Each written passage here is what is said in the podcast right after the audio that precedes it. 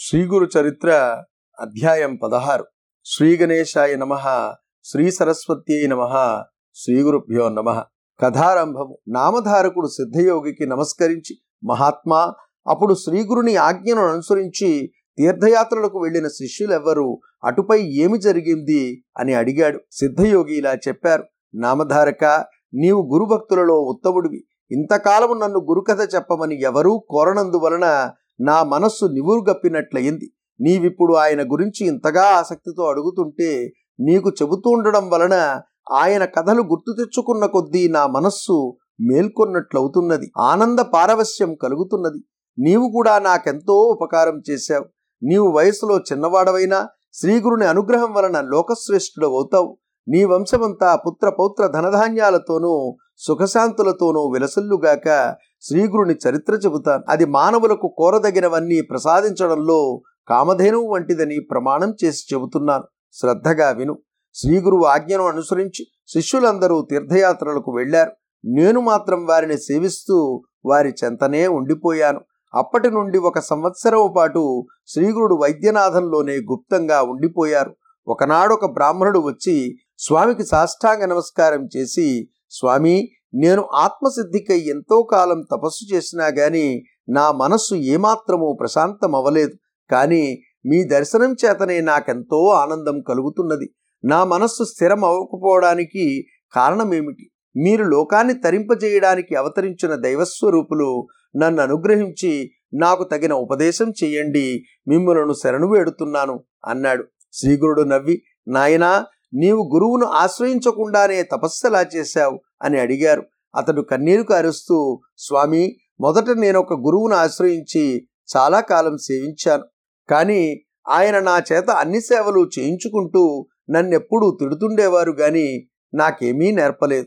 ఎప్పటికప్పుడు నీకింకా బుద్ధి స్థిరం కాలేదు అని చెప్పి నాకు వేదము గాని శాస్త్రం గాని భాష్యం గాని చెప్పలేదు.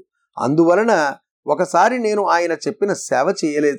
అప్పుడు ఆయన నాపై ఎంతో కోపించి తీవ్రంగా నిందించాడు. వెంటనే నేను ఆయనను విడిచి వచ్చేశాను అని చెప్పాడు. శ్రీగురుడు ముక్కు మీద వేలు వేసుకుని అయ్యో బ్రాహ్మణుడా ఎంత పని చేశావు? నీవు చేసిన పని ఆత్మహత్య అంతటి మహాపాపం. నిజానికి నీవే నీలోని దుర్గుణాలను తెలుసుకోలేక గురువును నిందిస్తున్నావు. నీకింక మనస్సు నిశ్చలమలా అవుతుంది. దొరికిన కామధేనువు వంటి గురువును విడిచి నీవెక్కడికి పరుగెడితే మాత్రం నీకు జ్ఞానం ఎలా లభిస్తుంది? గురుద్రోహికి ఇహంలోనూ పరంలోనూ సుఖముండదు. అతడికి జ్ఞానం ఎన్నటికీ కలుగదు. అజ్ఞానాంధకారంలో చిక్కుపడవలసిందే.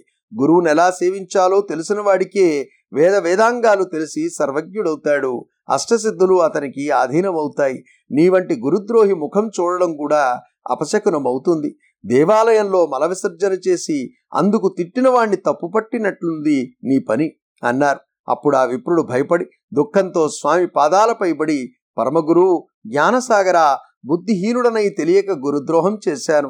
గురువునెలా తెలుసుకోవాలో సేవించాలో తెలిపి నన్ను ఉద్ధరించండి అని దీనాతి దీనంగా ప్రాధేయపడ్డాడు. శ్రీగురుడు అతని దైన్యానికి కరిగిపోయి అపార కరుణతో ఇలా చెప్పారు. నాయనా గురువే తల్లి తండ్రి ఆయనయే బ్రహ్మ విష్ణు మహేశ్వరుల ప్రత్యక్ష రూపం. నిజమైన మేలు చేయగలవారు ఆయనొక్కరే. ఇందుకు సందేహం లేదు. ఏకాగ్రమైన శ్రద్ధాభక్తులతో పట్టుదలతో గురువును సేవించాలి. అది తెలిపేటందుకు నీకు ఒక పురాణ పురాణోపాఖ్యానం చెబుతాను విను. ద్వాపర యుగంలో ధౌమ్యుడనే బ్రహ్మర్షి ఉండేవారు. ఆయన దగ్గర అరుణి బైదుడు ఉపమన్యువు అను ముగ్గురు శిష్యులు వేదం అభ్యసిస్తూ ఆయనను శ్రద్ధతో సేవిస్తుండేవారు. అహంకారం మొదలైన దోషాలు తొలగి మనస్సుకు శుద్ధి కలగడానికి వెనుకటి గురువులు శిష్యుల చేత సేవలు చేస్తుండేవారు. అతని సేవను బట్టి అతని గురుభక్తిని మనశ్శుద్ధిని నిరూపించి అనుగ్రహించేవారు. ఒకనాడు ధౌమ్యుడు అరుణుని పిలిచి నీవు మన పొలానికి వెళ్ళి చెరువు నుండి దానికి నీరు పెట్టు లేకపోతే వరి పైరు ఎండిపోతుంది అని చెప్పారు. అరుణి వెంటనే వెళ్ళి చెరువు నుండి కాలువ ద్వారా నీరు పెట్టాడు. కానీ కాలువకు ఒకచోట గండిపడి నీళ్ళన్నీ పల్లానికి పోతున్నాయి. మట్టి రాళ్ళు ఎంత వేసినా కట్ట నిలవలేదు. అప్పుడు అతడు ప్రాణం పోయినా సరే గురువు చెప్పినది చేసి తీరాలన్న నిశ్చయంతో ఆ గండికి తాను అడ్డుపడుకుని గురువును ధ్యానిస్తున్నాడు. అప్పుడు ఆ నీరు అతని మీదుగా పొలానికి ప్రవహించింది. చీకటి పడినా కూడా అరుణి ఆశ్రమానికి రాకపోయేసరికి ధౌమ్యుడు వచ్చి పొలం నిండుగా నీరుండడం గమనించారు. కానీ శిష్యుడే కనిపించలేదు. అతడు ఏ పులిబారినైనా పడ్డాడేమోనని అనుమానించి ఆయన శిష్యుని కోసం బిగ్గరగా పిలిచారు. అరుణి సమాధానం ఇయ్యలేక కొంచెంగా శబ్దం చేశాడు. దానిని బట్టి ధౌమ్యుల వారు వచ్చి శిష్యుని లేవనెత్తి కౌగిలించుకుని సంపూర్ణంగా అనుగ్రహించారు. వెంటనే అతడు సర్వశాస్త్ర పారంగతుడైనాడు. అప్పుడు ధౌమ్య మహర్షి నాయనా నీవింటికి వెళ్ళి తగిన కన్యను వివాహమాడి స్వధర్మము ఆచరించు కృతార్థులు అవుతావు అని ఆదేశించారు. అరుణి గురువునకు నమస్కరించి ఇంటికి వెళ్ళి లోకపూజ్యుడయ్యాడు. ఒకరోజు ధౌమ్యుడు తన రెండవ శిష్యుని పిలిచి నాయనా పైరు పంటకొచ్చింది నీవు రోజు కావలి కాచి పైరు కోసి ధాన్యం ఇంటికి చేర్చు అని చెప్పారు. బైదుడు తనకు గురుసేవ లభించినందుకు సంతోషించి పైరునెంతో జాగ్రత్తగా సంరక్షించి పంట పక్వానికి వచ్చాక కోయించాడు. తర్వాత ధాన్యం రాశిగా పోయించి ఆ సంగతి గురువుకు చెప్పాడు. ఆయన అతనికి ఒక బండి ఒక దున్నపోతును ఇచ్చి ధాన్యం ఇంటికి చేర్చమని చెప్పారు. అతడు ఆ బండి కాడికి ఒక ప్రక్క ఆ దున్నపోతును కట్టి మరొక దున్నపోతు లేనందున రెండవ వైపు కాడిని తన భుజాన వేసుకుని ధాన్యం ఇంటికి తీసుకొస్తున్నాడు. దారిలో ఒక చోట బురదలో ఆ దున్నపోతు కూరుకుపోయింది. అప్పుడు బైదుడు దున్నపోతును విడిపించి తానొక్కడే బండిని బురదలో నుండి లాగడానికి ప్రయత్నించి ఆ శ్రమకు ఓర్వలేక స్పృహ తప్పి పడిపోయాడు. కొంతసేపటికి ధౌమ్యుడు అక్కడికి వచ్చి చూచి అతని గురుసేవా దీక్షకు మెచ్చి అతని మెడ నుంచి కాడి తొలగించి అతనిని లేవదీసి కౌగిలించుకుని అనుగ్రహించారు. వెంటనే వేదశాస్త్ర విజ్ఞానమంతా అతనిలో మేల్కొన్నది గురువు అతనికి సెలవిచ్చి ఇంటికి పంపారు. కొద్ది కాలంలోనే అతడు కూడా అరణివలే లోక ప్రసిద్ధుడయ్యాడు ఇంకా ఉపమన్యువు మాత్రమే ఆ మహర్షిని సేవిస్తుండేవాడు. అతడు అతిగా భోజనం చేసేవాడు. ఆ మాంద్యం వలన విద్యాభ్యాసంలో అతని మనస్సు నిలిచేది కాదు. ధౌమ్యుడు ఆలోచించి. ఒకరోజు అతనిని పిలిచి నాయనా నీవు గోవులను అడవికి తోలుకొని పోయి మేపుకొని వస్తూ ఉండు అని చెప్పారు. ఉపమన్యువు గోవులను అడవికి తీసుకెళ్ళాడు కొంతసేపటికి అతనికి ఆకలి వేయసాగింది. వెంటనే అతడు ఆవులను ఇంటికి తోలుకొచ్చాడు. ధౌమిడు అది చూచి నీవు ప్రతిరోజు సూర్యాస్తమయం వరకు గోవులను మేపాలి అన్నారు. మరునాటి నుండి ఆవులు మేస్తుండగా బాగా ఆకలైనప్పుడు అతడు స్నానం చేసి సంధ్యవార్చుకుని దగ్గరలోనున్న బ్రాహ్మణుల ఎండలలో భిక్ష తెచ్చుకుని భోజనం చేయసాగాడు. అందువలన కొద్ది కాలానికి అతని శరీరానికి మంచి పుష్టి కలిగింది. అది గమనించిన ధౌమ్యుడు ఒక రోజున అతనిని అడిగి కారణం తెలుసుకుని నన్ను విడిచి భోజనం చేస్తున్నావుటరా? నిత్యము నీవు చేసుకొచ్చిన భిక్ష నాకిచ్చి మరలా అడవికి పోయి ఆవులను మేపుకొని రావాలి అని ఆజ్ఞాపించారు. ఉపమన్యు అలా చేస్తుండడం వలన ఆఖరి అతనిని ఎంతగానో బాధించేది. అతను తాను మొదట తెచ్చుకున్న భిక్షను గురువు కర్పించి రెండవసారి భిక్ష తెచ్చుకుని తినసాగాడు. అందువలన అతని శరీరం పుష్టిగా ఉండడం చూసి ధౌమ్యుడు కారణం అడిగి తెలుసుకుని ఆ రెండవ భిక్షను కూడా తమకే ఇవ్వమని చెప్పారు. ఉపమన్యువు కొంచెమైనా బాధపడ అలానే చేసి ఆవుల దగ్గర దూడలు త్రాగగా మిగిలిన పాలు త్రాగి ఆకలిని తీర్చుకోసాగాడు అందువలన కొద్ది కాలంలోనే అతని శరీరం మరింత లావిక్కింది. ఒకరోజు ధౌమ్యుల వారు అందుకు కారణం అడిగి తెలుసుకుని ఒరే పశువుల ఎంగిలి పాలు త్రాగితే పశువు వలె నీవు కూడా బుద్ధిహీనుడు అవుతావు కనుక త్రాగవద్దు అని నిషేధించారు. ఆ మరునాడు ఆకలి వేస్తుంటే జిల్లేడు పాలు ఎంగిలివి కావని తలిచి వాటిని ఒక దొప్పలో పడుతుండగా ఆ పాలు అతని కళ్ళలో చింది. అతని కళ్ళు రెండూ కనిపించలేదు. తర్వాత అతడు గోవులను వెతుక్కుంటూ పోతూ ఒక బావిలో పడిపోయాడు. సూర్యాస్తమమైన శిష్యుడింటికి రాకపోయేసరికి అతనిని వెతుకుతూ ధౌమ్యుల వారు అడవికి వెళ్ళారు ఆయన కేక విని ఉపమన్యువు బావిలో నుండే సమాధానం ఇచ్చాడు ఆ మహర్షి బావి వద్దకు వెళ్ళి అతని దుస్థితి తెలుసుకుని అశ్వనీ దేవతలను ప్రార్థించమని చెప్పారు. ఉపమన్యు అలా చేయగానే అతనికి దృష్టి వచ్చింది. వెంటనే అతడు బావి నుండి బయటకు వచ్చి గురువుకు నమస్కరించాడు.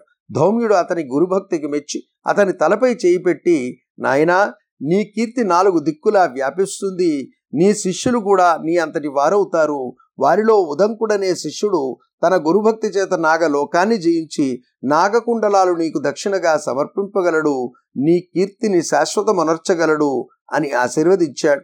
అతడు గురుకృప వలన వేదశాస్త్ర పారంగతుడై ఇంటికి వెళ్ళి గృహస్థాశ్రమం స్వీకరించాడు. కాలాంతరంలో ధౌమ్యుల వారి ఆశీర్వచనం పూర్తిగా ఫలించింది.